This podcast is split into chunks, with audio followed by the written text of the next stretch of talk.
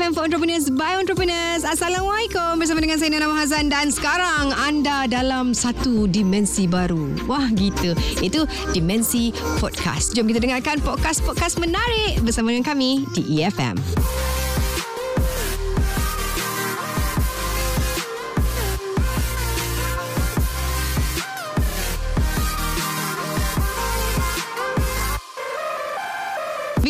Bercerita mengenai industri desa produk makanan ni kalau kita nak menebusi pasaran yang lebih luas termasuk pasar raya terkenal bukanlah satu yang mudah eh nak buat produk-produk industri desa ni. Dan strategi pemasaran yang bersungguh-sungguh perlu dilakukan agar usahawan desa ni dapat bersaing dengan pengusaha produk jenama popular. Tanpa perancangan teliti termasuk dari aspek packaging, kreativiti reka bentuk dan pelbagai lagi akan menyebabkan usaha menembusi pasaran di pasar raya sebes um, di pasar raya besar dan terkenal akan menjadi sukar. Dan selain itu, pematuhan syariah seperti pengiktirafan halal juga perlu diperoleh oleh pengusaha produk desa dan bantuan dari mentor, pakar dan agensi adalah penting dalam menjayakan impian usahawan desa ini tercapai.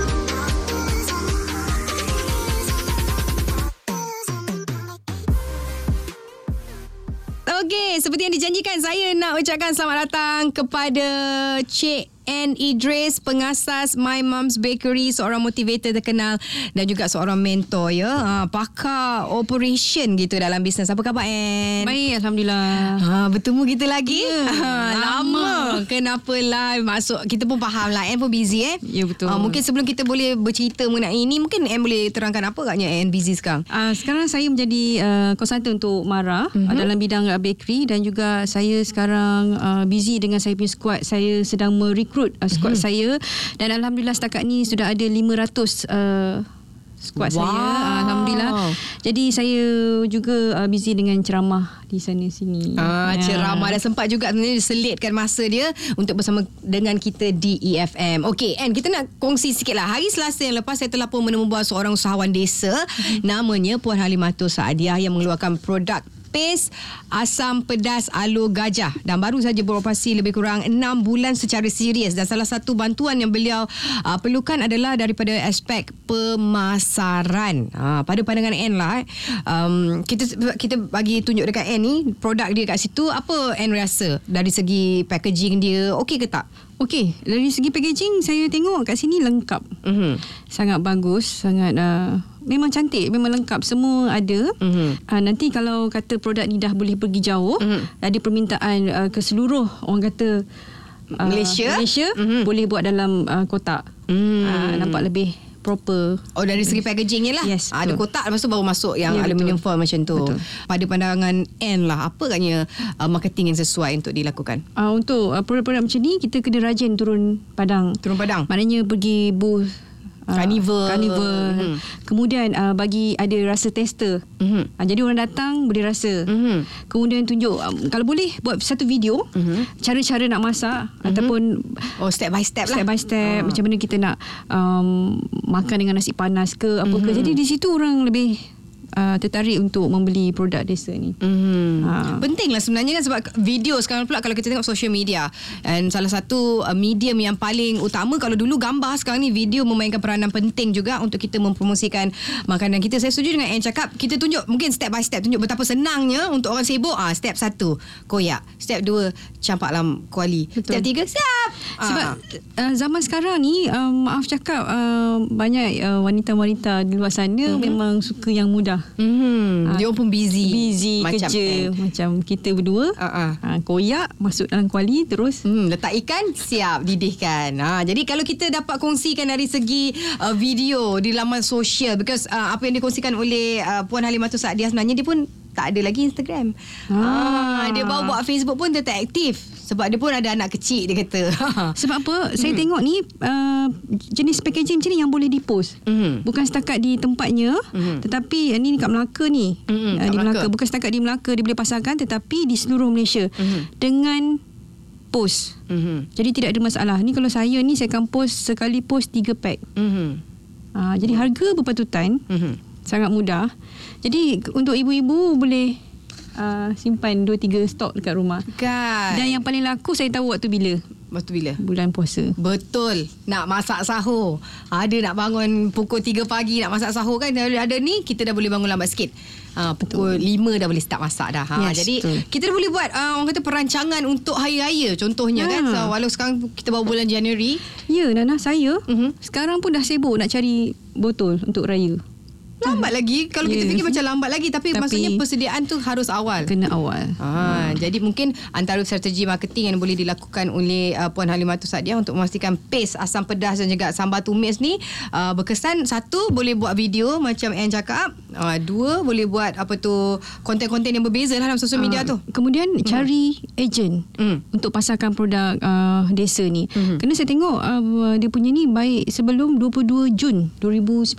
Jadi maknanya lama. Mhm. Jadi cari ejen untuk pasarkan produk anda ni. Mhm. Ah. Dia apa yang dikongsikan dia ada ejen tapi 10 orang je dekat dekat kawasan rumah dia dekat KL ada kan. Ha, itu sikit tapi uh, itulah nak mencari ejen tu pun ada kena ada teknik juga macam mana cari ejen dan stokis dan sebagainya. Hmm, sebab tu saya kata kena ada social media. Mhm. Kalau ada social media, sekiranya katakanlah saya beli produk desa, Mhm. produk dia sedap. Mhm. Macam mana saya nak bagi tahu ke orang? Mhm.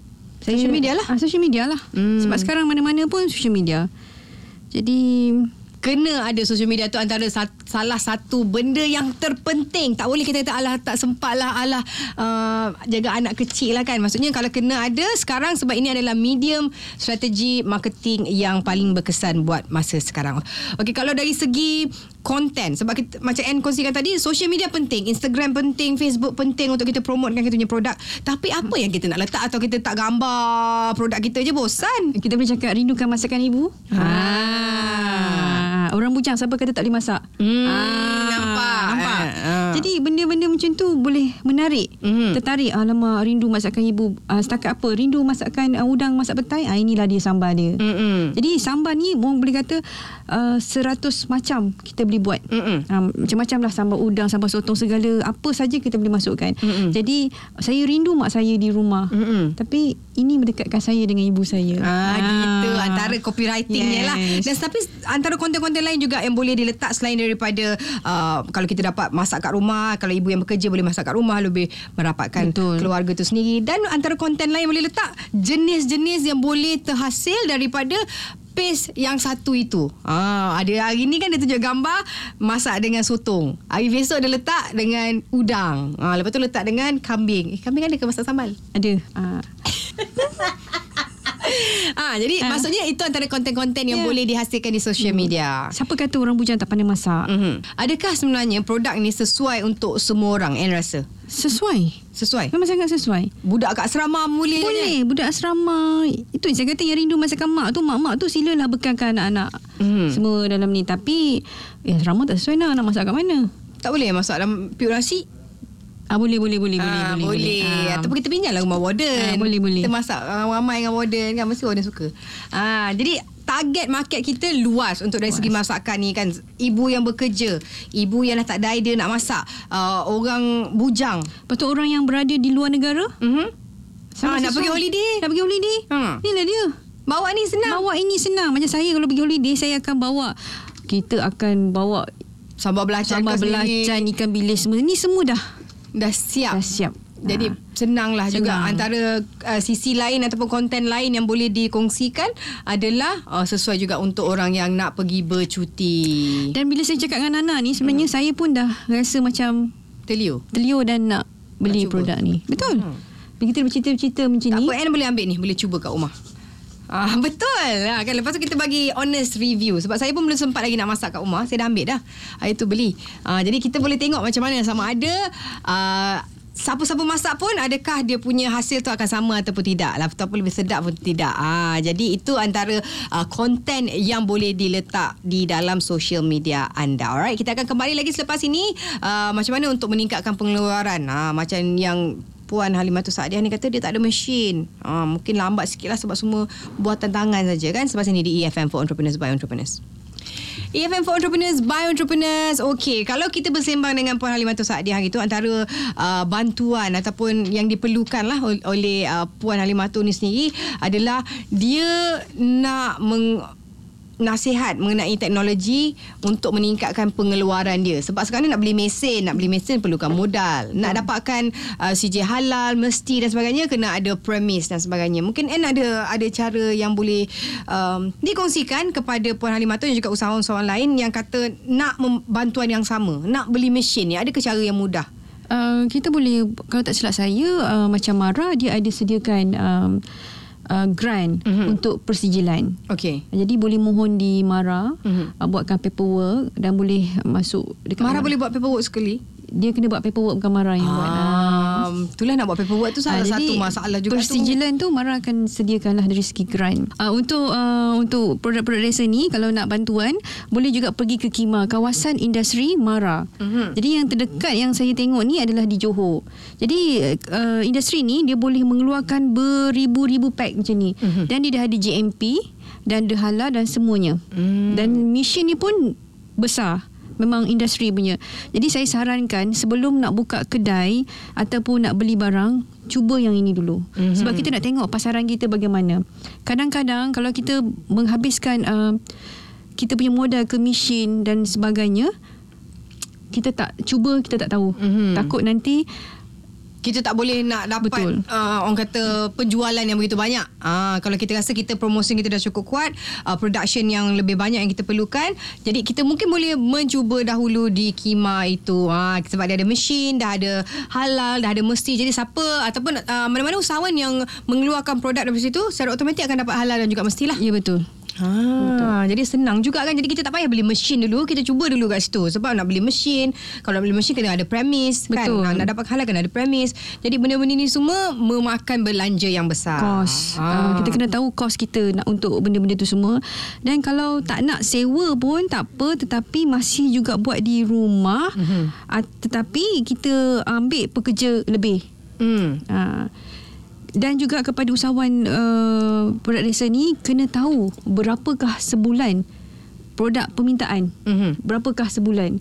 Jadi di situ dia boleh tahu production banyak mana production banyak mana. Kadang-kadang kita tak nak terlalu gairah mm-hmm. kita sediakan tu semua tetapi uh, Permintaannya Permintaan tak banyak. Tak ada. Ah. ha, Jadi dia stuck kat situ Kita tak nak macam tu Sebab lagi pula Bila kita bercerita mengenai produk makanan ni Dia ada lifetime Dia ada expiry date Jadi kalau kita Tak boleh simpan selama 3-4 tahun Sebab kalau kita tengok dari segi Dari segi packaging Yang dia buat di rumah ni Hanya boleh tahan uh, Selama 6 bulan mm-hmm. uh, Sebab tu salah satu sebab juga Kenapa Puan Halimatul Sa'diah Memerlukan premis Dan mesin Dan juga formulasi Untuk mengawetkan Dengan cara yang betul uh, Boleh memastikan Makanan ini Boleh tahan lama sehingga hingga ke 2 tahun. Jadi semua ni harus diambil kira. Ha, berapa banyak production yang kita nak buat in a month untuk memastikan produk kita tidaklah uh, orang kata expired sebelum jual. Of course kita ada persaingan-persaingan. Persaingan ni kat mana-mana apa juga bisnes kita lakukan mesti ada persaingan. Macam mana kita nak berhadapan dengan persaingan ni? Betul Ana. Mm-hmm. Apa saja perniagaan mesti ada persaingan. Mm-hmm. Kita sebagai usahawan mm-hmm. kena kuat mm-hmm. dan bersaing secara sihat. Mm-hmm. Kalau kita tak mampu untuk bersaing dan tidak kuat untuk bersaing, maknanya kita bukan adalah usahawan sejati. Jadi bagaimana kita nak tandangi usahawan-usahawan yang pesaing-pesaing kita ni? Mm-hmm. Dah tentu kita kena buat produk lebih bagus daripada pesaing-pesaing kita. Mm-hmm. Dan juga dari segi marketing, kita kena lebih daripada pesaing kita ini bersaing secara sihat. Bila kita tengok pesaing kita buat macam ni, kita kena buat lebih daripada dia. Mm-hmm. Dan kena maintain dan sabar kadang-kadang kita beli kadang-kadang kita punya produk tak laku Mm-mm. jangan down jangan cepat rasa macam alamak tak laku lah Mm-mm. sabar kerana untuk berjaya bukan ambil masa sehari dua hari setahun dua tahun mm-hmm. ambil masa bertahun-tahun jadi kekalkan jenama bagi orang kenal jenama anda Contoh macam jenama apakah uh, jenama produk ni? Apakah dia kena ada satu kilo kilo killer produk mm-hmm. dan juga satu nama yang catchy untuk orang senang ingat. Uh, untuk ni, uh, Anne rasa apa nama brand dia? Tak nampak kat situ kan? Ima Recipe kecil. Ha, kecil. Nampak dari segi brand dia paling kecil brand dia. Mm-mm. Jadi orang tak nampak, orang tak tahu paste sambal tumis sebab apa? Paste sambal tumis ni banyak orang buat uh, paste yang macam ni. Mm-hmm. Uh, tapi Ima Kitchen ni recipe ni kita tak nampak. Mm-mm. Jadi dia kena besarkan ada punya brand. Jadi di situ kita boleh tahu orang boleh kenal. Jadi kena sentiasa promote dan promote macam saya kata kat Nana, mm-hmm. apakah pekerjaan yang paling kaya dan paling miskin? Apa Nana? Berniaga. Berniaga. Semakin banyak anda berniaga, semakin banyak anda mempromot, promot, promot, anda semakin kaya dan kaya. Semakin anda malas untuk mempromot, menjual, anda semakin miskin dan miskin. Jadi sebenarnya pilihan tu kat tangan usahawan tu sendiri. Mm-mm. Hmm. Jadi kalau nak produk kita dikenali promote lah. Promote lah. Uh, tak ada orang lain nak promote kalau kita tak promote ataupun cari uh, cara ataupun jalan uh, mempromosikan kita punya produk. Dan selepas ini uh, ramai sebenarnya kita nak kongsi dengan N uh, pengusaha-pengusaha mungkin N pun pernah jumpa juga eh usahawan-usahawan ni yang tak dapat pergi jauh sebab ada kekangan dari segi aspek ilmu keusahawanan. Ha, tak nak pergi belajar pasal bisnes ni pun antara sebab juga kenapa dia orang tak boleh pergi jauh. Mungkin N boleh boleh komen sikit lah sebab sekarang ni ramai juga usahawan-usahawan ataupun pengusaha-pengusaha industri desa ni tak dapat pergi jauh kerana kekangan daripada aspek ilmu keusahawanan seperti marketing, operasi, kewangan, penjenamaan, pembungkusan dan sebagainya. Apa sebenarnya yang perlu diorang ni lakukan agar boleh berkembang dan bersaing. Kat mana sebenarnya nak dapat ilmu ni? Orang cakap cik ilmu, cik ilmu baca buku ke? Jumpa orang ke? Sebenarnya ilmu ni ada merata-rata Nana. Mhm. Kita boleh cari ilmu ni di mana-mana saja. Kalau boleh tengok kalau tengok macam uh, uh, sesuatu uh, produk pun di situ pun kita boleh dapat ilmu. Mhm. Uh, kita punya uh, maknanya Kita cakap? study, kita punya pesaing macam Ah, tu kita lah. punya pesaing macam mana kita dapat ilmu dari situ. Sebenarnya orang yang tidak ada ilmu ni orang yang malas tak cari ilmu. Mhm. Kalau dia rajin tidak tidak akan ada alasan untuk dia mencari ilmu. Tetapi kalau dia oh tak boleh ni jauh ni hari ni ni, ni itu semuanya adalah alasan-alasan orang yang malas. Saya cakap terus terang eh. Mhm. Untuk usahawan-usahawan kena rajin mencari ilmu kerana apa? Kalau kita tengok di social media pun dia ada berbagai program Mhm. bagaimana kita nak meningkatkan kita punya sale, bagaimana kita nak belajar cara marketing. Ada macam-macam di dalam media sosial dan juga um, Okey, belajar dekat mana boleh pergi pergi dekat agensi-agensi kerajaan ke? Ah, jenis Ah. kerajaan contoh seperti Mara, Tekun, Fama dan sebagainya. Mhm. Untuk Ah. mendapatkan ilmu lah sebab dia orang pun mendapatkan ada menyediakan training-training yang sesuai. Betul. E-usahawan MDEC pun ada untuk usahawan-usahawan online untuk um, usahawan-usahawan Hmm, yang nak lebih membangun lagi lah. Ha. Ha. jadi yang penting kena ada rajin kat situ. Kena Kerajinan itu untuk kita mencari ilmu. Kalau kita tunggu je ilmu datang, eh tiba-tiba macam dapat wahyu, memang tak ada lah. tak boleh sebab kita yang nak benda tu. Betul. Kita yang nak. Jadi kalau kita mengharapkan benda tu datang kat kita memang tak boleh. Mm-mm. Sebagai usahawan kita kena keluar daripada kepompong keselesaan. Mhm. Jangan jadi malas dan manja. Jangan jadi usahawan yang manja semua orang nak sediakan. Keluar dan cari ilmu. Yes, itu yang paling penting. Kita banyak sebenarnya di kawasan-kawasan tempat kita membesar kan banyak produk-produk yang kita rasa eh ni boleh bawa ke tengah. Ha, ni aku nak buka uh, satu perniagaan mungkin nak memetabatkan uh, makanan tradisi di tempat aku. Contohnya kan. Tapi tidak juga dinafikan ada usahawan desa ni mempunyai perasaan takut, ada yang malu terutamanya bila nak berjumpa dengan pegawai agensi kerajaan untuk minta bantuan. Ha, bagaimana sebenarnya nak buang perasaan malu ni kan? Macam mana rasa macam nak memberanikan diri nak set nak ataupun nak tukar mindset sebagai seorang usahawan daripada orang biasa uh, nak dapat mindset usahawan tu sendiri tak malu nak berjumpa dengan agensi-agensi kerajaan untuk meminta bantuan uh, bantuan bantuan Okey, nak menjadi usahawan penting sekali adalah kena berani. Mhm.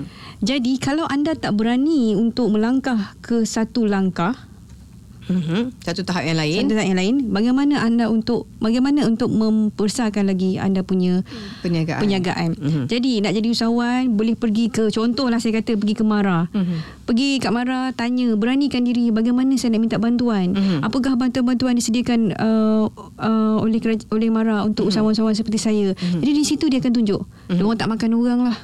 Tak kan Tak. uh, nak pergi jumpa tak kena bayar lagi Jumpa. pun Dan kalau rajin pergi Google agensi kerajaan uh, yang bantu usahawan semua akan keluar. Ha, jadi kita kena berani. Nak tak ada siapa boleh tolong kita Nana Mhm. untuk menjadi usahawan ni kerana diri sendiri. Mhm. Ha, jadi kalau diri sendiri tak boleh paksa diri sendiri untuk buat benda ni semua, tak ada orang lain. Mhm. Jadi kita, untuk menjadi usahawan yang boleh ubah diri kita ialah diri kita juga. Mhm. Kalau kita mengharapkan orang, mengharapkan orang bawa Mhm. Sampai bila sampai bila? orang yang selalu tolong pun rasa tak nak tolong dah Ha, sampai tolong pun dah tak Bye. nak tolong dah. Ha, sebab ini perniagaan awak ni. Mhm. Takkan orang lain pula yang nak tolong awak ni. Takkan orang lain nak beria nak membantu Ha. kan. Ha, jadi kita kena yakinkan diri kita kita kena ajar diri kita kita change our mindset. Ah mindset kita kena berubah. Ah tak boleh ditakut yang lama. Kita dah masuk tahun baru ni pun tukar mindset kita. Macam mana kita nak lebih agresif dalam menjalankan perniagaan kita? Macam mana kita nak pastikan perniagaan kita lakukan ni lebih efisien dari segi pengeluaran dari segi packaging dan sebagainya. Semuanya bermula daripada kita. Seperti yang disebut oleh Annie untuk menjadi usahawan mental adalah pertama sekali yang kena kuat. Hmm. Semuanya mental. Bukan kata oh saya tak boleh buat, saya takut. Semuanya ini adalah permainan mental kita. Hmm. Kalau mental kita kuat, mental kita percaya dengan diri kita sendiri, insya-Allah kita boleh pergi jauh. InsyaAllah.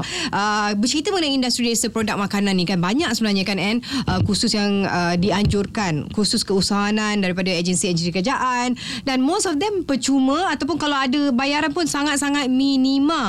Tapi ramai usahawan desa ni tak tahu macam mana nak menyertainya. Uh, ini termasuk juga mereka yang tak tahu bagaimana untuk menyertai carnival perniagaan anjuran agensi kerajaan yang lebih murah. Mungkin atas sebab mereka kurang pendedahan ataupun takut kerana bimbingan ataupun ataupun uh, yang melibatkan kos yang tinggi. Uh, bagaimana sebenarnya nak buang stigma pemikiran mereka uh, agar usahawan desa ni dapat maklumat-maklumat ni macam, macam mana sebenarnya?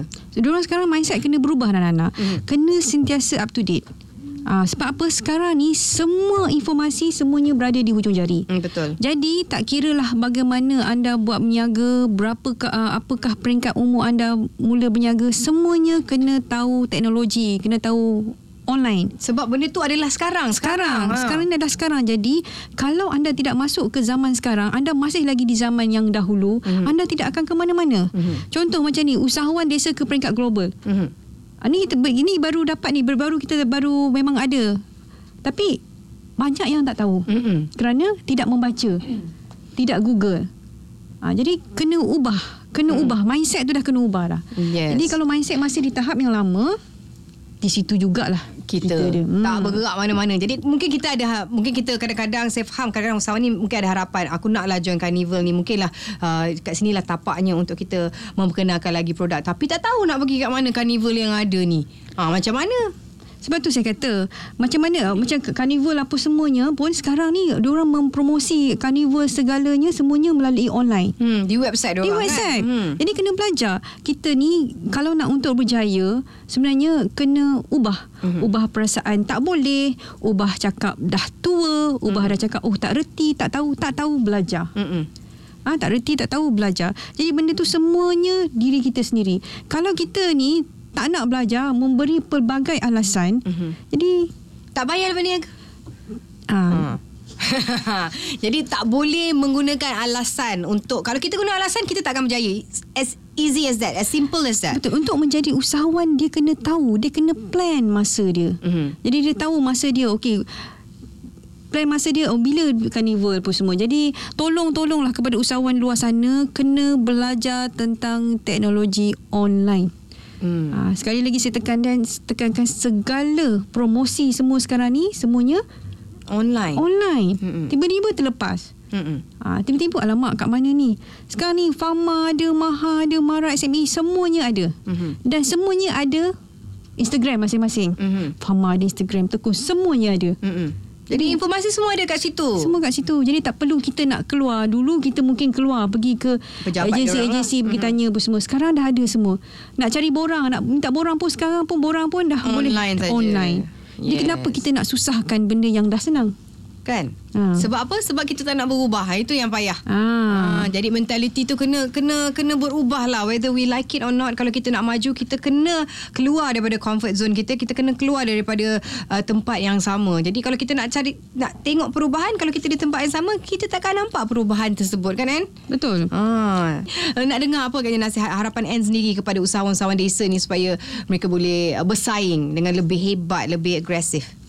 Okay, saya ada beberapa kata mm-hmm. semangat untuk uh, usahawan-usahawan kat luar sana ya. Mm-hmm. Tanpa permulaan anda tidak akan sampai ke mana-mana. Mm-hmm. Okey, semangat yang kuat mampu mengatasi apa sahaja yang mendatang. Mm-hmm. Okey, dalam diri kita ni sebenarnya ada lombok emas mm-hmm. Nana. Saya uh, faham, uh, saya faham konsep tu sebab bila kita gali lagi banyak, kita akan dapat uh, orang kata lebih banyak idea, lebih banyak orang kata informasi ataupun kalau kita gali lebih dalam mengenai ilmu-ilmu mengenai apa yang kita nak lakukan, kita akan mendapat kelebihan di situ. Jadi, lombok emas di situ bermaksud maksud uh, kalau kita berusaha dengan lebih uh, sungguh-sungguh dengan berfikir dengan lebih uh, idea yang lebih kreatif. Kalau katalah mengusahakan paste asam pedas tu mungkin antara benda yang boleh dikeluarkan adalah menu-menu yang baru boleh membagaikan produk-produk yang ada. Jadi tidaklah uh, duduk di tempat yang sama saja. Uh, itulah hmm. sebenarnya. Jadi kalau kita menggali lebih lagi lebih banyaklah emas yang kita dapat. Betul Nana. Saya sangat setuju. Bagus Nana. Uh, dan harapan uh. Ants ni kepada usahawan-usahawan kita ni.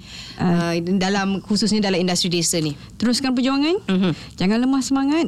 Hasilkan lagi produk-produk yang berkualiti dan bagus. Uh-huh. saya doakan anda semoga berjaya insyaAllah. insyaAllah. Dan jangan lupa teknologi is very important. Belajarlah mengenai social media untuk uh, dari segi marketing promotion dan sebagainya. Okay, uh, kalau nak uh, sebelum kita nak habis nak ceritalah sikit berita terkini mengenai My Mom's Bakery. Uh, kek siapa lagi yang terbaru ni buat yang terbaru ni saya akan nak saya nak cabar diri saya Nana uh-huh. sebab baru-baru saya dapat satu artikel tentang kek terbaik dunia. Uh-huh. Kalau nak tengok yang ada gambar oh, kek perempuan uh-huh. uh, perempuan uh, India uh-huh. yang cantik itu adalah antara kek terbaik di dunia. Uh-huh. Insya-Allah bulan depan saya akan cabar diri saya untuk buat kek macam tu tetapi dalam uh, bentuk Melayu punya wedding. Wow, macam mana nak makan nak potong kek uh, tu? Macam umpama macam menikam. Menikam. Tapi saya nak cabar diri saya. Sebab mm-hmm. itulah untuk sawan-sawan kita kena cabar diri kita sentiasa. Mm-hmm. dan macam nombor emas Mm-hmm. Adakah saya ni emas? Mm-hmm. Jadi saya kena gali.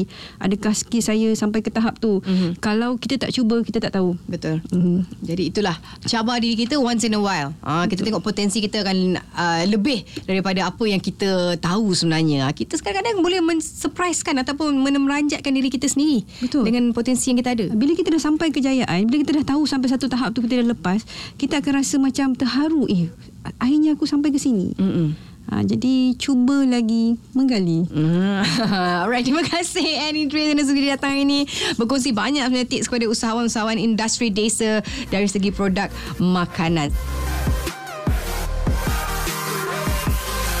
Kita sampai ke penghujung rancangan kita hari ini. Apa yang boleh saya rumuskan daripada perbualan saya bersama Annie Dres, kita kena ada satu mindset yang sangat hebat. Seorang usahawan tidak boleh uh, mengenal erti penat penat dari segi mencari ilmu penat dari segi uh, bersaing dengan uh, uh, kompetitor di luar sana dan selalu dahagakan untuk belajar. Okey ilmu tu. Kalau kita tak ada ilmu macam mana kita nak mencapai satu tahap yang lebih hebat ataupun tahap uh, tinggi lagi daripada mana kita ada sekarang ini? Ha. dan paling penting kena rajin. Rajin pergi ke agensi-agensi ataupun belajar mengenai teknologi yang terkini sebab ini semua dapat membantu memastikan perniagaan kita berkembang dengan lebih hebat. Alright. Itu dia antara yang menarik yang dapat kami sajikan untuk podcast kali ini. Pastikan anda terus scroll untuk dengarkan podcast-podcast yang lain. Tentunya menarik hanya di EFM for Entrepreneurs by Entrepreneurs.